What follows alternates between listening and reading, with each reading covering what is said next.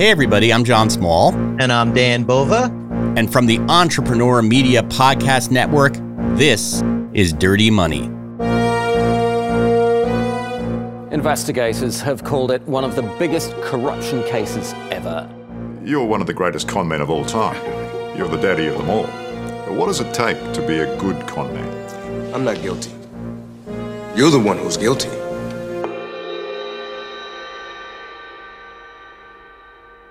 Dan, it's good to see you again.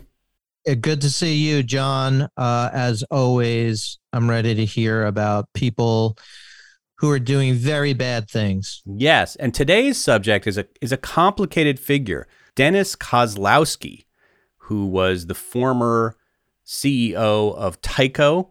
And if you were around in certainly in the New York area, but really just nationally in the sort of early 2000s, this guy's name was on every tabloid newspaper for weeks and weeks and weeks with not the most flattering headlines. I was looking at some uh, Google images here pig out, the lust tycoon, guilty, guilty, guilty. So the press hated this guy, or they loved him, probably both. Yeah. and they, because he sold newspapers. And he is sort of, will go down in history as being not only one of the worst white collar criminals, but one that was incredibly decadent and used his money in ways that would be considered outrageous to most people. Yeah, it's it's a fascinating story. Uh, when you brought his name up, uh, yeah, uh, flashing to all those uh, all those headlines, and I remember those headlines loud and clear. Um, and Tyco, you know, when Tyco first happened, I was like, wait, the toy company? I know that's what I kept thinking. different, different Tyco. Different Tyco. Don't don't don't don't be fooled. Yeah. I still don't understand exactly what this Tyco did, but they they made you know half a billion dollars. So they they are billions, they of, maybe more than that. I mean, they made billions of dollars, and it was a, a incredibly successful company in the in the '90s and the and the '80s. And our guest today is Catherine Neal, who wrote a book about Dennis Kozlowski called Taking Down the Lion The Triumphant Rise and Tragic Fall of Tyco's Dennis Kozlowski. And it was interesting to talk to Catherine because she had kind of a nuanced take on this guy. She doesn't think he's uh, all like as bad as the press would have you believe. Yes, yes. For Dennis, it seems like timing is everything, as she will explain. Yes. And this guy had the worst timing. He also was not the greatest decision maker when it came to how to spend his money. The excesses of the way he spent his money are questionable. I will just leave you with a few tidbits. Well, there's the $6,000 shower curtain for one. And then there is the sculpture, the ice sculpture that he created that would that was peeing vodka. And those are just some of the some of the ways that Mr. Kozlowski spent his excesses of money. So somewhere there's a someone who runs a frat who just heard that and goes, "That's a great idea." that is a good idea. I don't know if I would trust that vodka, but um, but it was certainly a great idea. So anyway, without further ado, we bring you the story of Dennis Kozlowski. Here's Catherine Neal. Catherine Neal, welcome to Dirty Money. Hi, thanks for having me. It's time to talk about Dennis Kozlowski. This guy is notorious in the annals of white collar crime and decadent CEOs. Maybe let's start at the beginning. Like he did not come from means, right? He was a he had humble beginnings. Can you tell us a little bit about the early Dennis Kozlowski?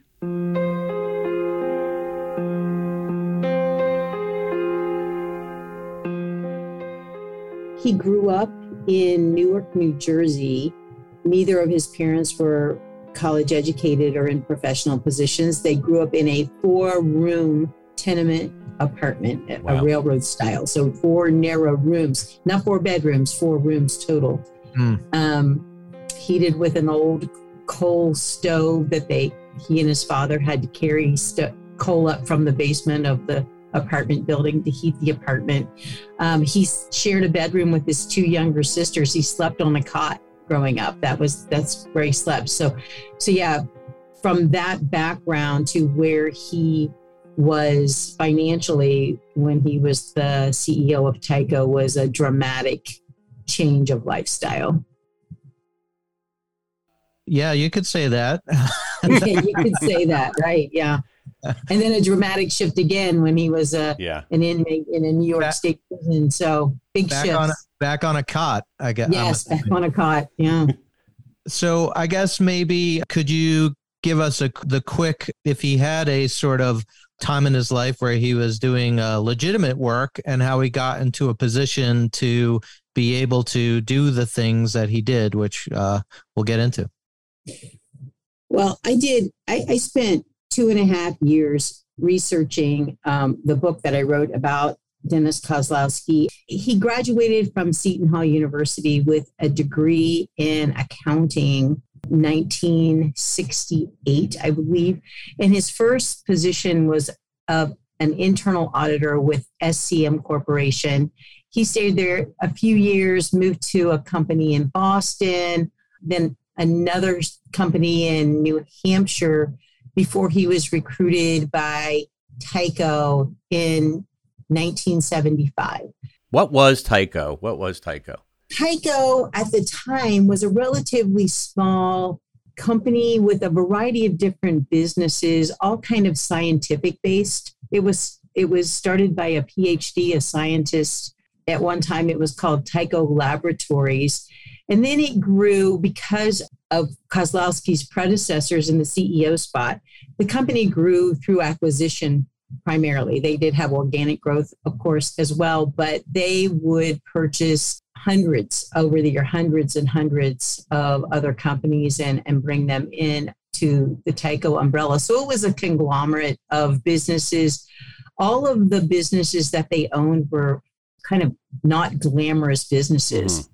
Pipes and valves, electronics. Uh, one of the companies that you might recognize just by their name was ADT Security. That Mhm. was uh, one do, of the they do security in my that- house. I've got ADT. yeah, yeah. One of the acquisitions that Tyco made that was made during the years that Kozlowski was the CEO.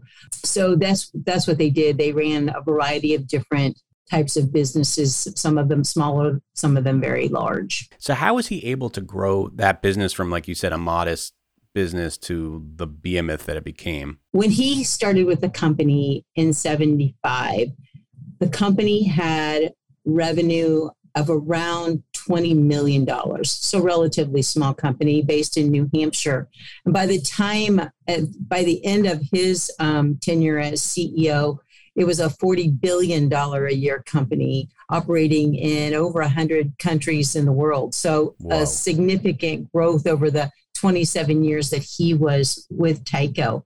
The growth during during the 10 years that Kozlowski was CEO was a combination of organic growth of the companies that they had and acquisitions. One of his gifts as a, a manager is the ability to look at a company, their financials, and to um, acquire them, bring them in, and make them profitable in a very short amount of time, which is a lot harder to do than it sounds Yeah. if you look at the track record of acquisitions. But he had just a long run of very successful, profitable acquisitions when he was the CEO of the company.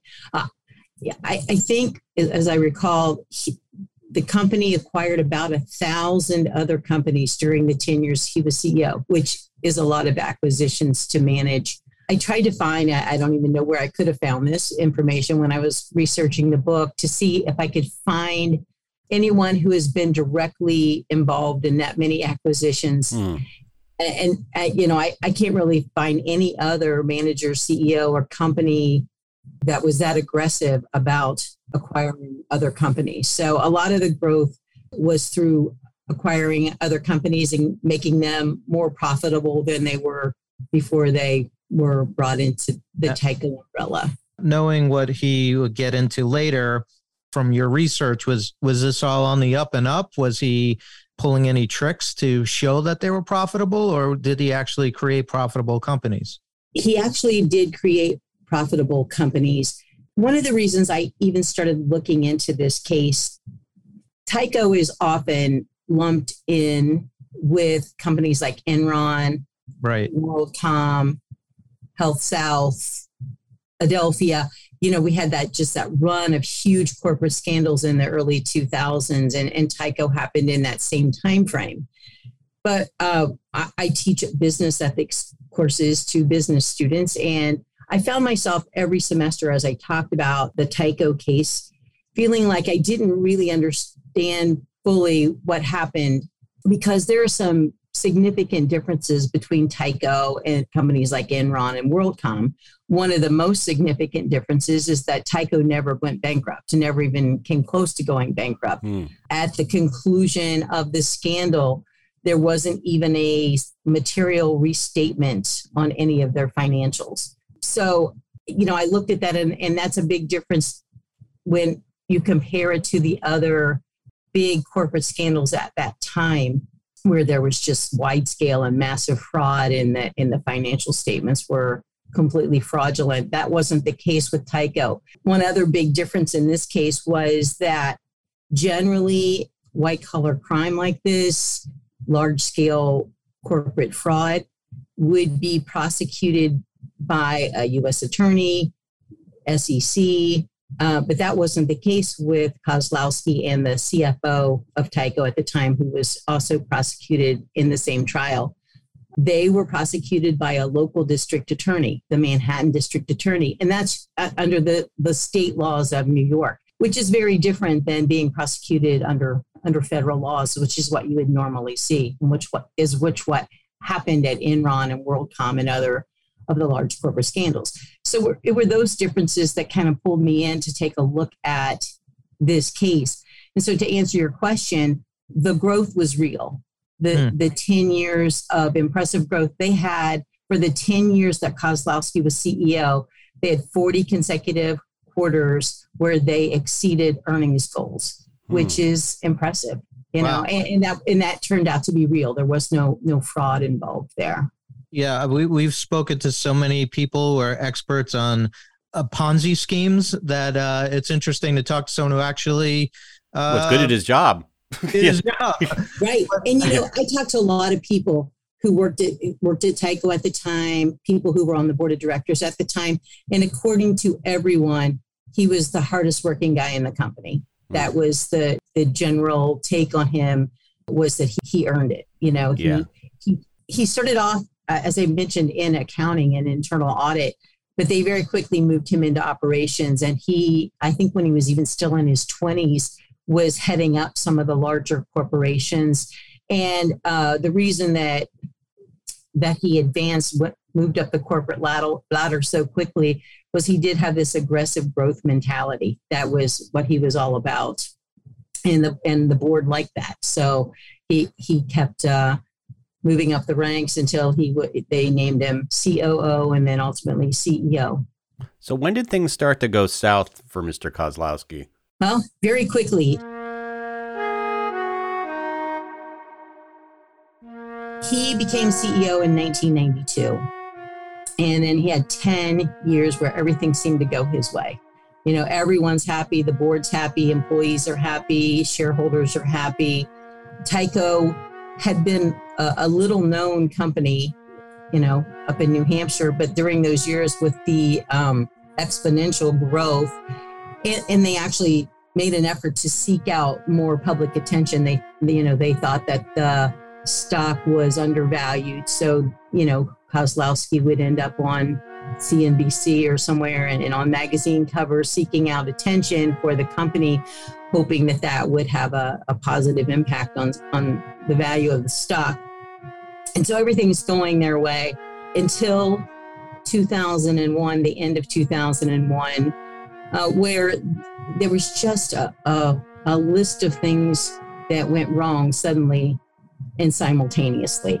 Uh, well, recession in 2001. So that was the first time that the company hadn't benefited from a booming economy. You know, he had, he, you know, he was fortunate to have the 1990s to grow a company. It, Yeah. it was good timing for him in that way. Uh, but then we hit a recession. Then we had the terrorist attacks in September of 2001. And, and as you recall, the stock market took a beating. um, following that. So Tyco stock was among the stocks that uh, had a had a took a hit as a result of that. In 2001, the company made its largest acquisition ever, uh, CIT Group, which is a financial company, which was kind of out of uh, character for Tyco to acquire a company like that. They generally stuck pretty closely to certain types of businesses, but um, Kozlowski wanted a financing arm. I, I think in uh, to kind of emulate GE, and GE Capital at the time. So they acquired CIT, and that acquisition started to um, go very poorly, losing money. The recession didn't help. The interest rates didn't help. So that acquisitions go poorly. And so suddenly, after 10 years of everybody being happy with the performance of the CEO of the company, um, everyone starts to get a little unhappy.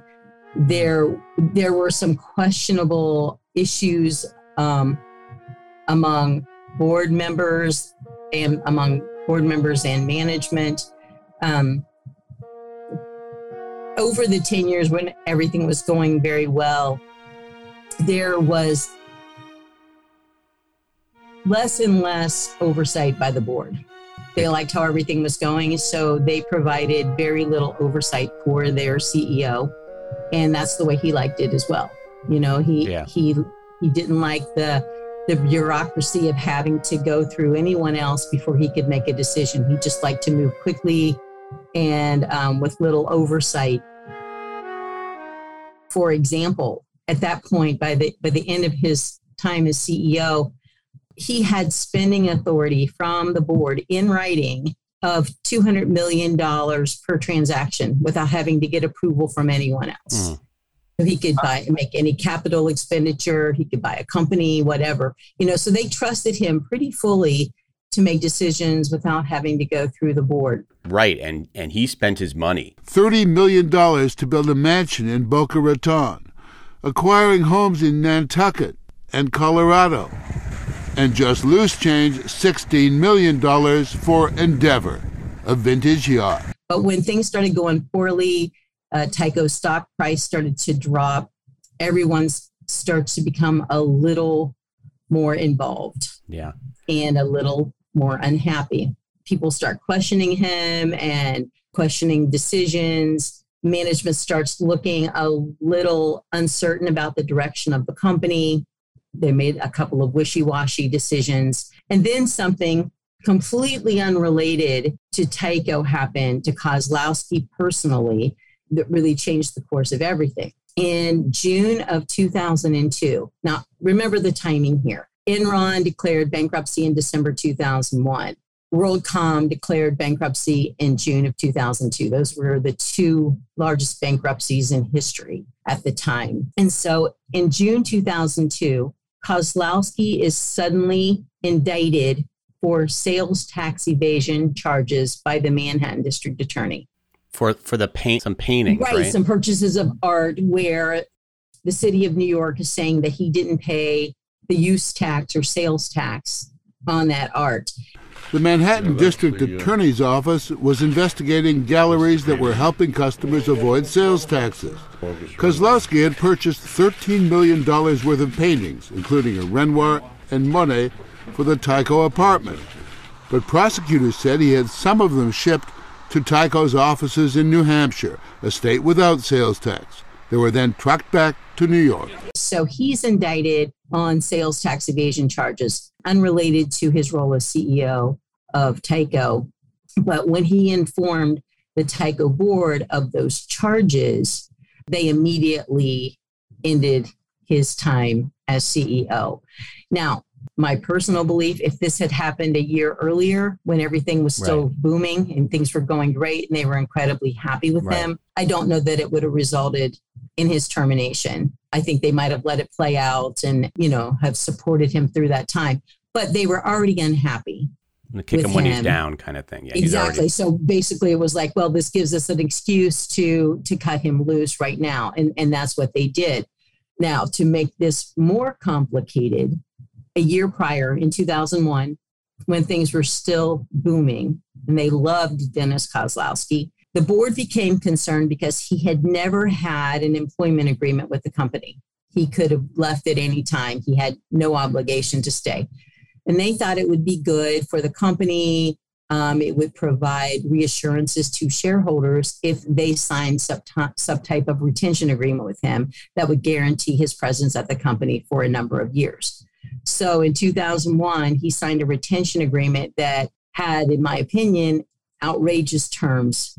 This retention agreement, I think it was for eight years, and said if you stay for eight years, you've got a golden parachute of near a half a billion dollars. Wow. Half a billion.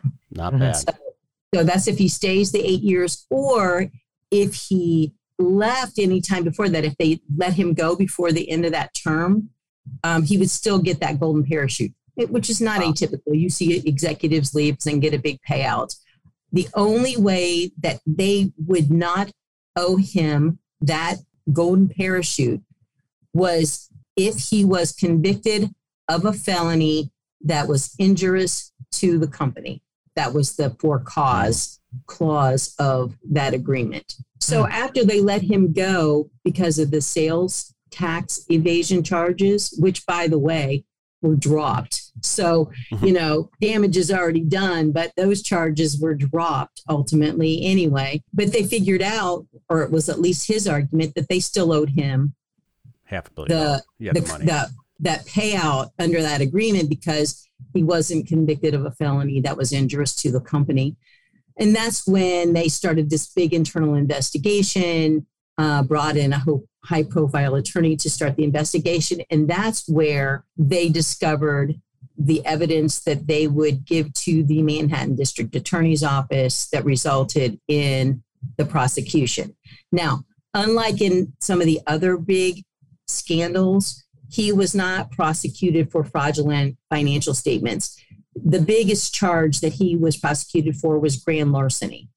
What is that? And it, grand larceny is theft of a big amount and just stealing money. That was what he was convicted of.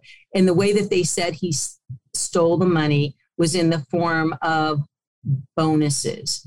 Now, according to the prosecutor, these were bonuses that should never have been paid. According to the defendants, these were bonuses that were due to them under the terms of a written incentive compensation plan that had been adopted by the board. Uh, between him and the CFO, it, there were four bonuses that they were questioning that added up to $150 million between the CFO and CEO. Um, and the way that the plan is written, uh, the CFO got half of what the CEO got. So it was $100 million to Kozlowski and $50 million to the CFO. And, that, and that's what those that, were the big charges that he was prosecuted for. And that that that was his bonus, not his uh, annual salary. That is correct. Uh, his annual salary, the only guaranteed amount was a million dollars. Almost everything else he earned as CEO was in the, uh, the form of a pay for performance compensation plan, hmm. which which he is he was a huge proponent of. He thinks that that is the um, the best way to run a company, the best way to motivate people is through a pay for performance system with no caps. So people can earn as much as they want based on performance. And he, he lived under the same type of compensation plan as CEO. Yeah. I mean, so during this whole, this, this next prosecution and, and the company kind of turning over all this material to the Manhattan DA, a lot of things start getting revealed. I don't know if they're leaked to the press or what's going on. Maybe it's a kind of PR campaign against him. But that's where like this story kind of takes on a whole different life because it's happening in New York. You said it's happening during sort of the this time of corporate takedowns, Enron, WorldCom, et cetera. And it turns out that Dennis Kozlowski, not only did he pay himself these crazy bonuses, but he was using the money in very extravagant ways. Talk about some of the things that they uncovered or that was kind of talked about in the press? I will. Let me just insert here. After the work I did, I believe that they earned those bonuses. Yeah. I mean, there's a written compensation policy, and they were processed through the normal course of business, and they were reflected on the uh, books and records of the company, and they were audited audited by PwC. So, you know, I, I disagree that they that they had any intent to steal money from the company in the form of bonuses. I will say, yes, the decadence, the way that he very publicly spent huge sums of money was problematic. Like I said, I don't I concluded that I don't think that that he should have been charged with crimes or convicted of crimes. However, I do believe he was guilty of exercising poor judgment. Uh, you could make an argument that he was not a good steward of company assets. You know, one of the big mistakes, and I and I would think he would feel the same looking looking back. One of the one of the big items that came out during this investigation, yes, and and was uh, was given to the media, was a, a $19 million apartment that sat on Central Park East. And it was paid for by Tyco, but it was titled in Kozlowski's name. And that's because the co op board of that building won't allow a corporate right. owner. So he allowed his it to be titled in his name personally. I just think that's that's poor judgment, you know, because yeah. then it looks like the company bought the it. apartment, an apartment for you. Right. Then, and this is where some of the decadence comes in. He hired a decorator to come in and redo that apartment on the company. You know, the company's paying for this. And those, the choices of items that went into that apartment were you know, I would think in most people's opinions, outrageous. The one you hear about most often is the six thousand dollar shower curtain. Yeah. Um, you know, and, and, a, what, and what, long. What could it have been made? What could it? What could a six thousand dollar shower curtain even be made of? Was it made of like? Yeah. What do you know well, about the shower curtain? I have only seen photographs of it. it. They were photographs from the, you know, the I think it was the New York City police who ended up and went in and took it down during, you know, right. when it was being prosecuted. It looked like a pretty normal shower curtain. I have no idea why. It was just like kind of like an like Andy Warhol original it was it was just fabric. I mean, it was a fabric, and and and in fact, it was hanging not in the parts of the apartment where people stayed. It was in what had previously been like the uh, the quarters for uh, someone who would be working in the apartment, oh not oh someone who owned the apartment. You know, like so. It, uh, according to Kozlowski, he never even saw it. I signed off on a decorator to uh, decorate uh, the Tyco apartment and beyond that, that was my involvement. I, the first time I heard about that shower curtain, the first time was uh, after I was out of the company and I read about it in a newspaper and I, I was calling around asking, where's the shower curtain? But to this day, I wouldn't know it if it fell on me. He really got caught up in uh, or, or lost sight of what is a lot of money. He was making so much money that it didn't occur to him that spending $30 million on an apartment where he would stay two nights a month was was an excess expenditure for the company and, and, unnecessary because to him 30 million dollars didn't seem like a lot of money. Right, um, right i mean and that was true in so many ways. The other thing besides the shower curtain that you hear so much about connected to kozlowski and he cannot seem to disconnect it from himself is the birthday party that he threw for his his wife at the time. It was like his new wife. He had just remarried, and he threw a, I think a 40th birthday party for her within a month or two after they had just gotten married on the Italian island of Sardinia. And it was a $2 million, $2 million plus dollar birthday party. Um, he flew in Jimmy Buffett to play at the party. Um, it was a kind of a Roman orgy themed party. I don't know if you've ever seen any of the I've video. seen the, the video. So there's like, yeah. well, there's the famous um, David that, sculpture peeing vodka, vodka. I mean, it was. That's yeah, not a bad idea. It's. it, Michelangelo might have approved. It, you know, in in taking it back to the context of that time frame when he went to trial, you know, when everyone, the public, is looking at corporate executives as crooks and overpaid, right? Living these ridiculous lifestyles. He became the poster child for all things corporate greed. So, uh, you know, getting back to what you said earlier, it wasn't like he stole a bunch of money and then did all this crazy stuff with it. Like this was his money that he was spending in an insane way, you could say, but it was his money. Well, yes, except that birthday party, the complication there is that for it was a whole weekend of of activities. One of the activities was the birthday party. Tied to that birthday party that same weekend were meetings, Tyco corporate meetings. Ah. So there were people at the birthday party who also went to corporate meetings. And so his instructions, and this is all from the, the trial transcripts, his instructions to the people at Tyco were any personal expenses get charged to me, any business expenses get charged to Tyco. Mm. And it ended up being, I think, you know, maybe a million and a half, 1.2, 1.3 million charged to Kozlowski personally for the birthday party, and another million dollar charge to Tyco for what was um, considered business expenses. Looking back, it becomes very easy when you're investigating and when you're a prosecutor to just say, oh, look, he had the company pay for mm-hmm. his wife's birthday party, this extravagant birthday party.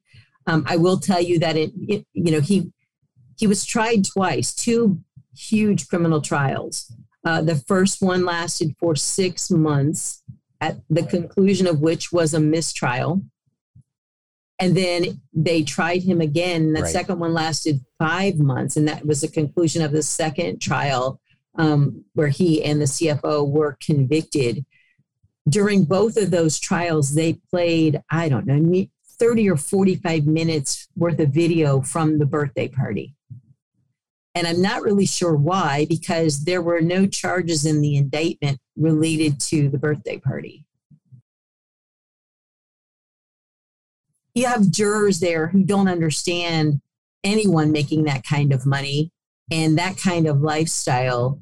And so you show you know all of the most ridiculous things you know the birthday party. Women on platters. Yeah there was like naked women on platters. So i mean that was you know he, sitting in that courtroom it's hard to believe that he stood a chance you know yeah. because it, it, it all just looks like he must have done something wrong you know, like you're throwing money around yeah. like that. Right. I mean, Jon, you've pulled. Uh, I've seen some of your expense reports. You, you order a latte and you get a an extra shot of espresso in it. What? Do you, oh. yeah, he was onto something. I have stole a few rolls of toilet paper from the from the company bathroom. Look, he did it to an extreme, but so many corporations do this, right? Like this is not an uncommon practice. Not at like, all. I'm just going to expense this uh, crazy dinner that we're having tonight because this, we talked about business, you know. Oh, right. And that has been true for decades. You know, right. Like uh, I just would like decades. to add for anyone from the IRS listening, I've never done that. never, yeah, it's true. We should probably well, be careful. That Sorry, Bill. Part of the issue too. That does become part of the issue, though. You know, if if uh, businesses are are counting that as a business expense like that is that really you know is that a legit business expense in the eyes of the IRS you know right. like that's you know.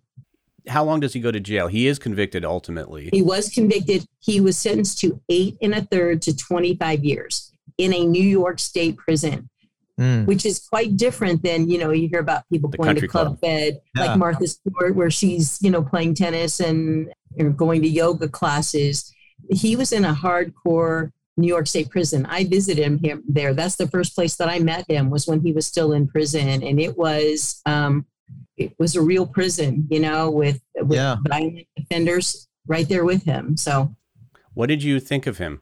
Yeah, I was going to ask. Did he well, contrite? It was, really, it, yeah. it was interesting. You know, the the way that I connected with him to begin with was, as I mentioned, I, I talk about this case and, and, and all the other big cases in uh, in business ethics classes with students, and I didn't understand this case, so I did something pretty random.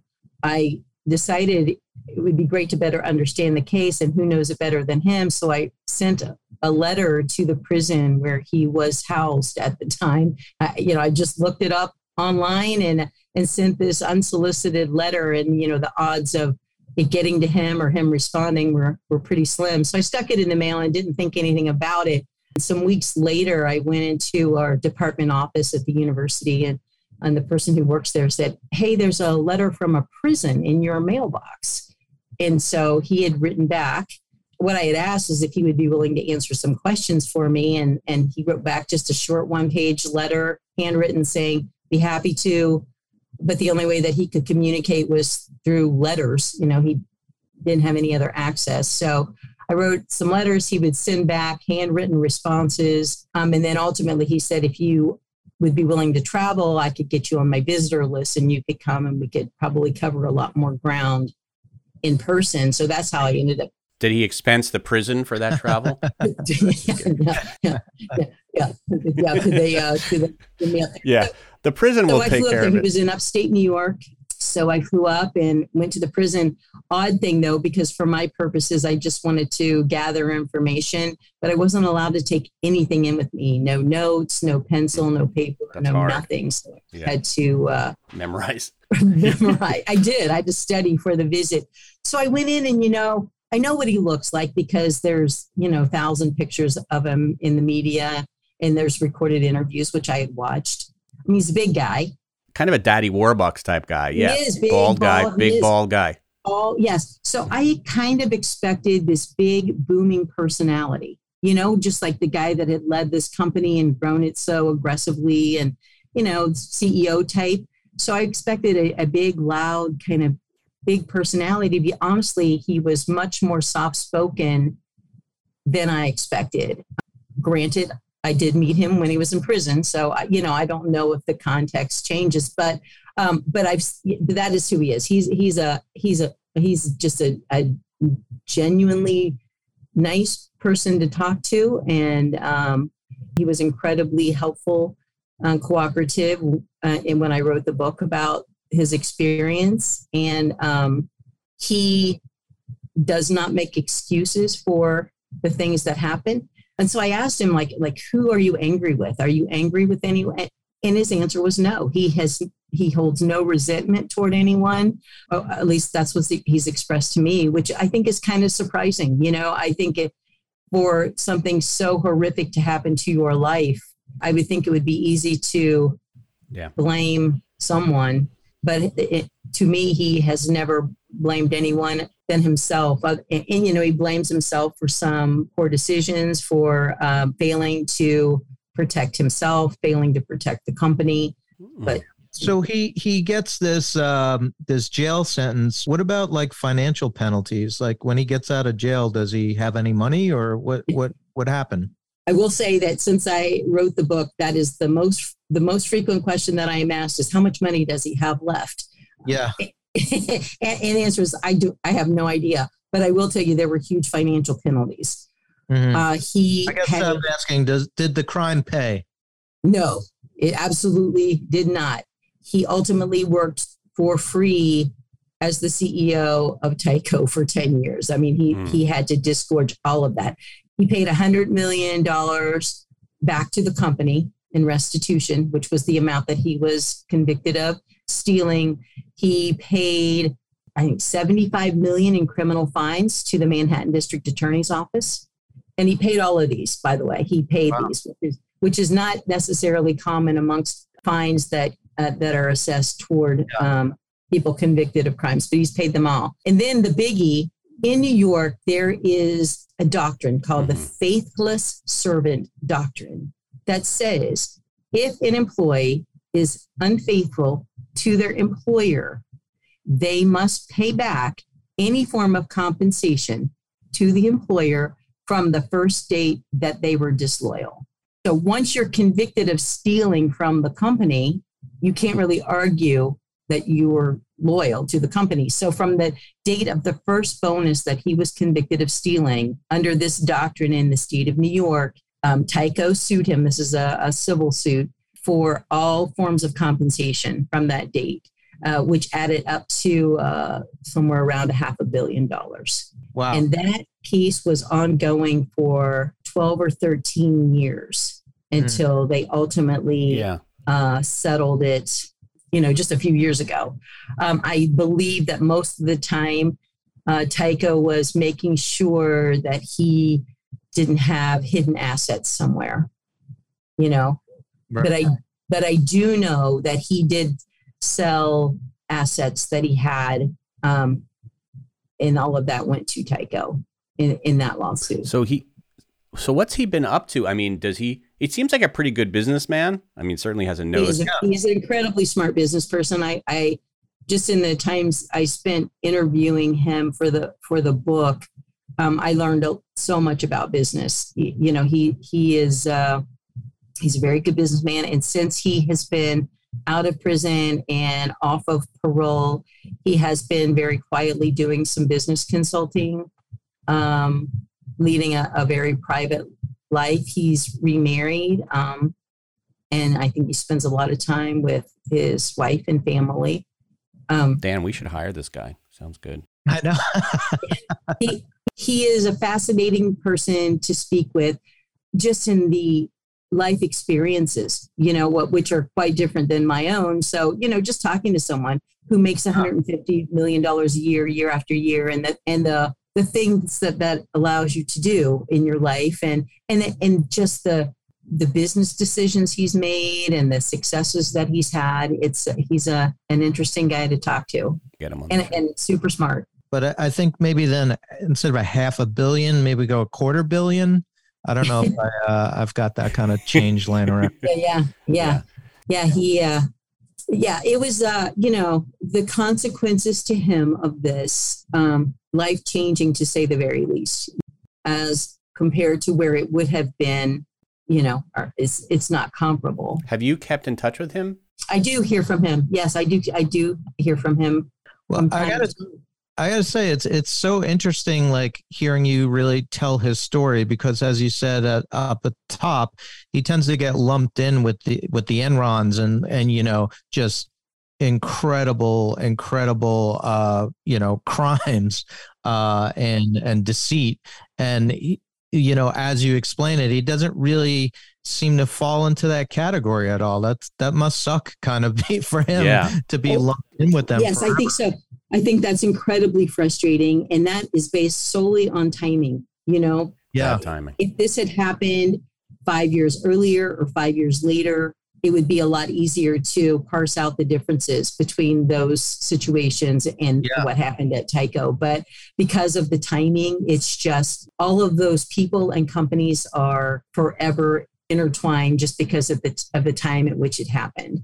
So you, you mentioned a couple of times uh, you're teaching and you're teaching, you know, talking about business ethics how do you feel about the ethics of uh, the the next generation of business leaders and entrepreneurs? Like, what kind of sense do you get from them? How important are ethics to them? Does this generation with so like do they get numb to it and it's just like a thing that happens, or are they you know as outraged as a lot of us are when we hear about these kind of? Uh...